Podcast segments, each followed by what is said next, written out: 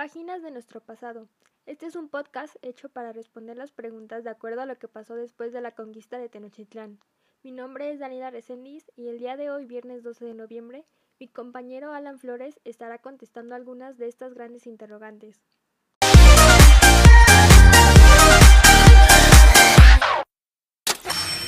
Bienvenidos a este espacio. Estamos entusiasmados por contestar sus preguntas del pasado y enseñarles que lo que conocen de la historia de la conquista y de lo que ocurrió después no es lo que realmente pasó. Para comenzar, hablaremos sobre lo que sucedió con los habitantes de Tenochtitlán después de la conquista. Hola, gracias por invitarme a tu podcast. Es un tema interesante, ya que tras tanta muerte ocasionada por los españoles, los mexicas empezaron a huir de Tenochtitlán por el Camino Grande o por el agua. Aún así, muchos fueron asesinados en el proceso de huida. Los mexicas llegaron a Tlatelolco, donde se instalaron inmediatamente en cualquier lugar disponible. A los españoles no les importaba nada más que el oro. No les importaba lo que para los mexicas era muy valioso, como el jade, la pluma del quetzal, entre otras cosas. Al huir a Tlatelolco, que a mi parecer no creo que los hayan recibido del todo bien, ya que en el pasado los mexicas los habían sometido. Aún así, a mi parecer no creo que todos los mexicas se hayan ido a Tlatelolco. Pruebas confirman que estuvieron en otros lugares, tal es el caso de Perú, que después de quinientos años encontraron restos mexicas en sus yacimientos. En otro punto de vista, la mayoría de los mexicas fueron asesinados por los españoles en un intento por adueñarse de la ciudad, o, en específico, del oro y las riquezas que tenían. Algunos otros que no fueron asesinados lograron sobrevivir quedándose en su ciudad, pero como consecuencia a ello, fueron utilizados como esclavos y evangelizados cuando la corona española ordenó evangelizar no solo a los mexicas, sino que también a los demás pueblos que fueron conquistados con el tiempo. La relación de los mexicas con otros pueblos era mala, ya que cuando ellos tenían el poder total, imponían y sometían a todos. Tras la llegada de los españoles, algunos pueblos como los indígenas hicieron alianza con los españoles para poder derrotar a los mexicas. Los mexicas, tras ser derrotados en Tenochtitlán, huyeron a Texcoco, siendo una relación justa, ya que ofrecieron insignias, objetos de oro o sus objetos de pluma de quetzal. Se instalaron rápidamente en las casas de los tlatelolcos, a pesar de que en el pasado los mexicas los hubieran sometido. En un punto de vista general, la relación que debieron tener los mexicas con otros pueblos debió de ser bastante deplorable, ya que, como lo mencioné anteriormente, estos los sometían. Y ningún pueblo, eh, después de la conquista de Tenochtitlán, se iba a compadecer de ellos. Sabemos que los españoles conquistaron, pero realmente los españoles lograron la conquista por su superioridad militar y por las habilidades de Hernán Cortés. Cortés se podría considerar el libertador del indio. Si nunca se hubieran aliado los totonacas, tlaxcaltecas o los guerreros de Cholula, los españoles jamás hubieran derrotado al tirano Moctezuma. Cortés salvó a algunos pueblos indígenas que en el pasado eran sometidos por los mexicas y gracias a él, ellos pudieron obtener esa libertad que no podían tener debido a los mexicas. Así que, sí, definitivamente Cortés los ayudó en su liberación. Los tlaxcaltecas y decenas de otros pueblos eran los conquistadores indígenas, tras ayudar a los españoles con la derrota mexica, por lo que los españoles siempre reconocieron que habían sido claves en su victoria. Gracias a esto, los tlaxcaltecas siempre tuvieron privilegios, nunca pagaron tributo, tenían su propio gobierno y su territorio.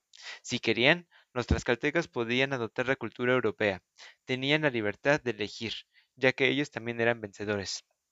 Es algo curioso que cuando hablamos de la conquista de Tenochtitlán, se vea siempre que la conquista la hicieron solo los españoles y que todos los pueblos indígenas fueron sometidos, cuando en realidad ellos también ayudaron y posteriormente fueron recompensados.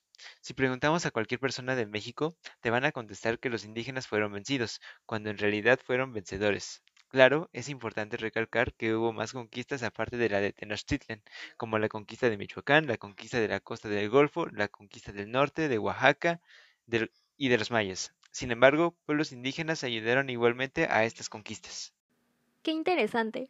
Además de esto, ¿podemos considerar a Cortés un liberador de los pueblos oprimidos de Mesoamérica? Cortés se podría considerar el libertador del indio. Si nunca se hubieran aliado los totonacas, tlaxcaltecas o los guerreros de Cholula, los españoles jamás hubieran derrotado al tirano Moctezuma. Cortés Salvó a algunos pueblos indígenas que en el pasado eran sometidos por los mexicas, y gracias a él, ellos pudieron obtener esa libertad que no podían tener debido a los mexicas. Así que, sí, definitivamente Cortés los ayudó en su liberación. Los tlaxcaltecas y decenas de otros pueblos eran los conquistadores indígenas, tras ayudar a los españoles con la derrota mexica, por lo que los españoles siempre reconocieron que habían sido claves en su victoria. Gracias a esto, los tlaxcaltecas siempre tuvieron privilegios, nunca pagaron tributo, tenían su propio gobierno y su territorio. Si querían, los tlaxcaltecas podían adoptar la cultura europea. Tenían la libertad de elegir, ya que ellos también eran vencedores. Es algo curioso que cuando hablamos de la conquista de Tenochtitlán, se vea siempre que la conquista la hicieron solo los españoles y que todos los pueblos indígenas fueron sometidos, cuando en realidad ellos también ayudaron y posteriormente fueron recompensados. Si preguntamos a cualquier persona de México, te van a contestar que los indígenas fueron vencidos, cuando en realidad algunos fueron vencedores.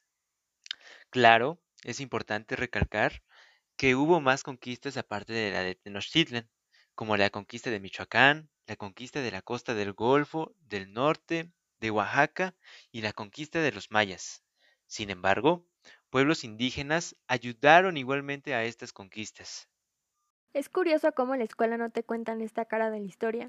Nunca había pensado que Cortés podría considerarse liberador de los indios cuando siempre lo hemos visto como una persona mala. Ahora, ¿tú considerarías que se puede hablar de un fin de los indígenas o de un nuevo comienzo? Son las dos cosas a la vez. Fue el fin de los indígenas porque, como toda conquista, estuvo llena de violencia, sangre y genocidios, hasta el grado de que muchas civilizaciones indígenas han ido extinguiéndose, o conforme va pasando el tiempo, su número de habitantes disminuye considerablemente. En la actualidad, son muy pocos los habitantes de origen cien por ciento indígenas. Por otra parte, también es un nuevo comienzo porque a fin de cuentas nosotros somos una mezcla de indígenas y españoles, por lo que hemos pasado por distintas situaciones de supervivencia, pero tuvimos un nuevo comienzo, un nuevo gobierno, una nueva cultura y un nuevo idioma. Hemos prosperado como una nueva civilización, desde la época colonial, la independencia, la Revolución Mexicana, hasta ahora. Poco a poco vamos mejorando más. ¿Conocemos si la conquista tuvo repercusiones que se notan en la actualidad? Me refiero a situaciones que se estén dando en el presente como consecuencia de lo que ocurrió en ese entonces. Hay distintas repercusiones que ha dejado la conquista de Tenochtitlán en la actualidad, como la colonización del idioma español y la implementación de la religión católica. Y la repercusión que a mi parecer es la más importante, el origen del mestizaje, del cual hoy desciende la mayor parte de la población de México. Otro ejemplo de las repercusiones que tiene la conquista de Tenochtitlán en la actualidad es la petición de Andrés Manuel López Obrador a España de una disculpa por lo que sucedió hace quinientos años, que hasta este momento aún se sigue debatiendo si México merece o no merece una disculpa por parte de España. Es increíble cómo nuestro idioma y religión es una consecuencia de algo que ocurrió hace quinientos años. Para finalizar, hay una pregunta que se está hablando mucho actualmente, y es, ¿por qué la conquista de los pueblos mesoamericanos es presente y no pasado? Para esto, Navarrete Linares ha hablado al respecto. Refirió que la conquista de México no es pasado, sino presente, y muchas de las relaciones entre los diferentes grupos humanos que viven en el país están basadas en lo que sucedió hace quinientos años. A continuación citaré sus palabras. Muchos temas centrales de nuestra identidad nacional se centran en la idea de que nos conquistaron los españoles. La conquista despierta pasiones, preguntas y opiniones muy fuertes, y estos quinientos años va a ser una oportunidad de abrir discusiones públicas.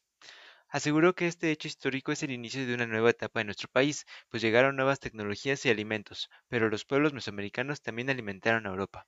Él dijo que se ha enfatizado mucho el aspecto de derrota de los indígenas, pero no fue la derrota del México indígena y el fin de todo prehispánico, sino una transformación radical de nuestra sociedad encabezada en primer lugar por los pueblos indígenas. Ellos son los fundadores de lo que llamamos México. Federico nos da a entender que a pesar de que han pasado quinientos años desde estos hechos, en la actualidad aún se siguen reafirmando ideas y recapitulando hechos que sucedieron. Con la ayuda de la tecnología, podemos tener un mundo más conectado donde muchas personas pueden aportar distintas ideas para formar una sola. Es por eso que podemos decir que el pasado ya no es solo el pasado, sino también nuestro presente. Fue un gusto que nos acompañaras y contestaras nuestras preguntas el día de hoy. Gracias por escuchar. Hasta la próxima.